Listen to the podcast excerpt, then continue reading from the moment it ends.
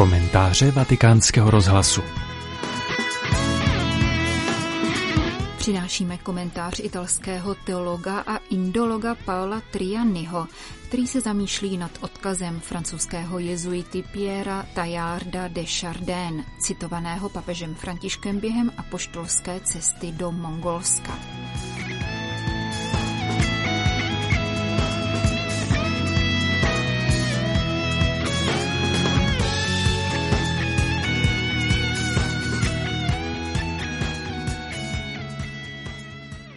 Závěru mše, kterou papež František sloužil 3. září tohoto roku během apoštolské cesty do Mongolska v Úlan Bátarské stepní aréně, poděkoval těmito slovy.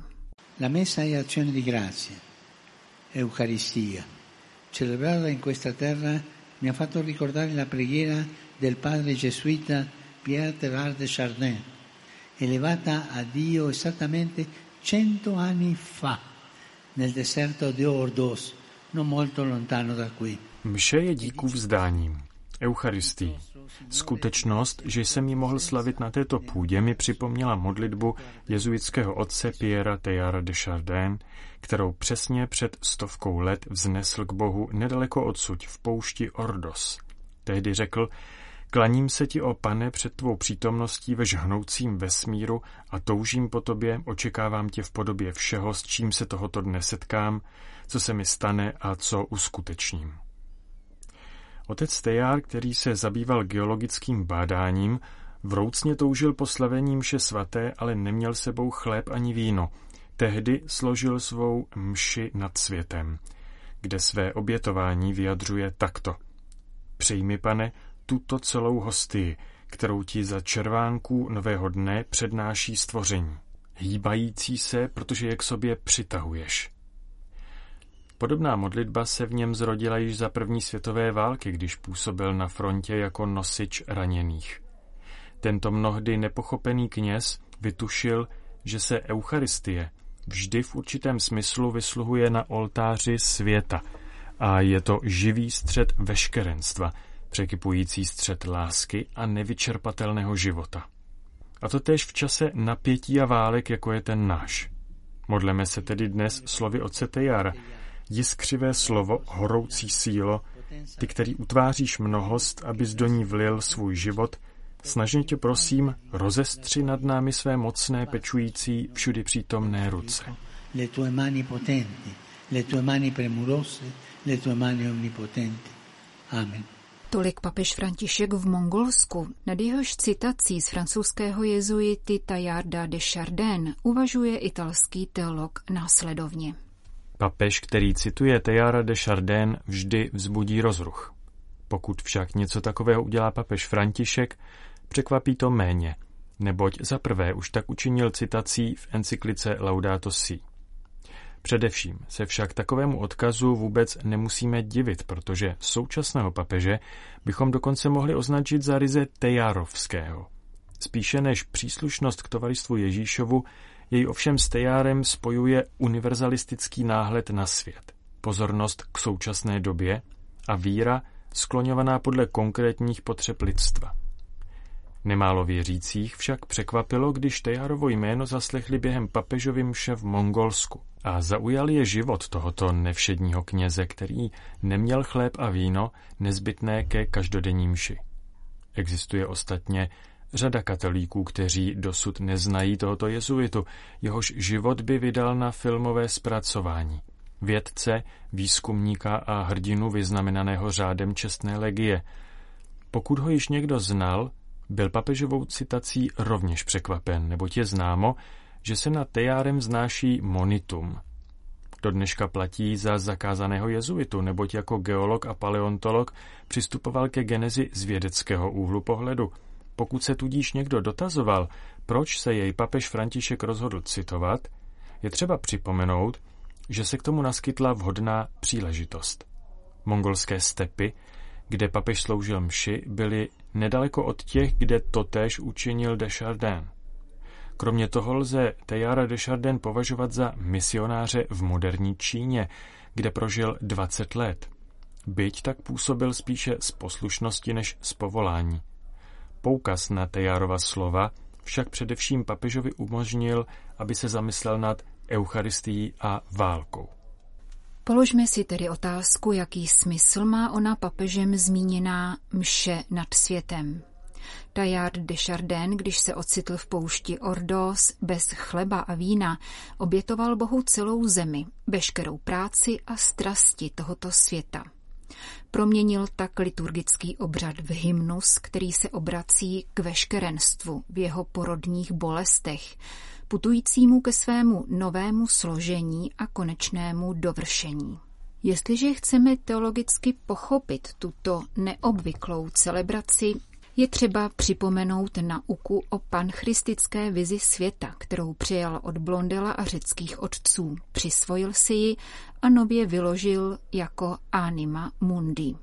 Logika panchristismu, která učí, že Kristus je všude a ve vláknech všeho, opravňuje k obětování Bohu nejenom pod způsobami chleba a vína, ale též veškeré jeho přítomnosti a kosmického díla. Pro Tejara de Chardin nebyla Eucharistie pouze středem světa, byla jeho podstatou, zvěcněním, posvěcením. Podle přesvědčení tohoto francouzského kněze vesmír dospěje ke svému dovršení právě prostřednictvím Eucharistie, poněvadž skrze ní Kristus vstupuje do člověka a jeho prostřednictvím vchází do vesmíru a dějin. Eucharistii lze tudíž považovat za jádro hmoty, již je, dalo by se říci, pulzujícím středem. Jestliže nynější ničení společného domova povstává ze skutečnosti, že současný člověk postrádá smysl pro posvátnost vesmíru, Tejarova vize naopak napomáhá k novému výkladu posvátnosti přírody, která je oduševňována Kristovým duchem a rozhýbána vnitřní silou, která ji pohání směrem k Bohu. Tajardovská mše učí, že existuje omega, že je zde nějaký návrat, konečný bod spojující nebe se zemí. V azijských stepích se ale Tajard de Chardin neocitl poprvé v situaci, kdy měl slavit Eucharistii, tak říkajíc s holýma rukama. Totéž se mu přihodilo také na západní frontě v bahnech zákopů a mezi znetvořenými těly svých druhů, které odnášel do bezpečí jako zjevně nezodpovědný saniták, pohrdající nebezpečím. Toto je druhý důvod, který papeže Františka přiměl k Tajardově citaci. Nikdo totiž není větší pacifista než člověk, který na vlastní kůži zažil válečné hrůzy.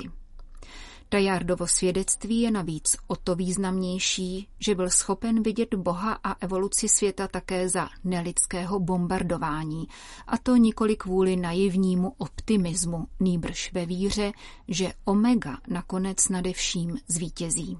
Tento zcela jistě nepochopený teolog, jak se o něm vyjádřil papež František, nepochybně podepsal stránky děl, nad kterými se budeme muset ještě dlouho zamýšlet – a které nepochybně představují zdroj pro křesťanství třetího tisíciletí. Z mnoha ohledů je totiž nejenom aktuální, ale dokonce je v předstihu ve své teologii, která není pouhou teologií, nýbrž novým pohledem na křesťanství a nový humanismus. Jeho inovativní pohled na svět totiž směřuje hmotu s duchem a Bibli s vědou. Jeho spiritualita vývoje je navíc neobvyklá, protože klade důraz na vtělenou hodnotu bytí natolik, jak to v církvi neučinil žádný jiný duchovní autor. Teilhard de Chardin tudíž zůstává emblémem přesvědčeně vtěleného křesťanství. Dokazují to též jeho slova, určená jednomu ze spolubratrů, kterému se na přeplněných ulicích Park Avenue krátce před osudovým infarktem svěřil, že stále žije v boží přítomnosti. Tento jezuita, který vyslovil přání, že by chtěl zemřít v den vzkříšení a zemřel právě na hod boží velikonoční, je rovněž symbolem křesťanství jako proměnění, kontinuity mezi pozemskými a absolutními hodnotami. Života, kterým se nemá opovrhovat, ale který je nutno přeměnit v cosi vyššího.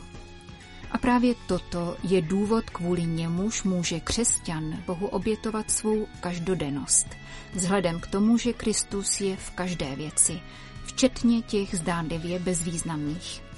Kněz, který Bohu přináší Kristovu oběť, mu tedy jistě může předložit celý vesmír, neboť Bůh je celým vesmírem.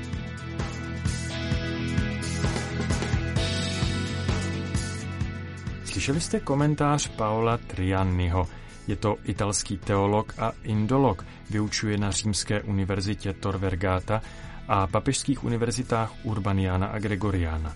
Ve svém výzkumu se zaměřuje zejména na filozofickou, teologickou a duchovní konfrontací mezi křesťanstvím a indickými náboženstvími, tedy mezi náboženským dialogem, gandhiovským nenásilím, ekologií a vegetariánstvím.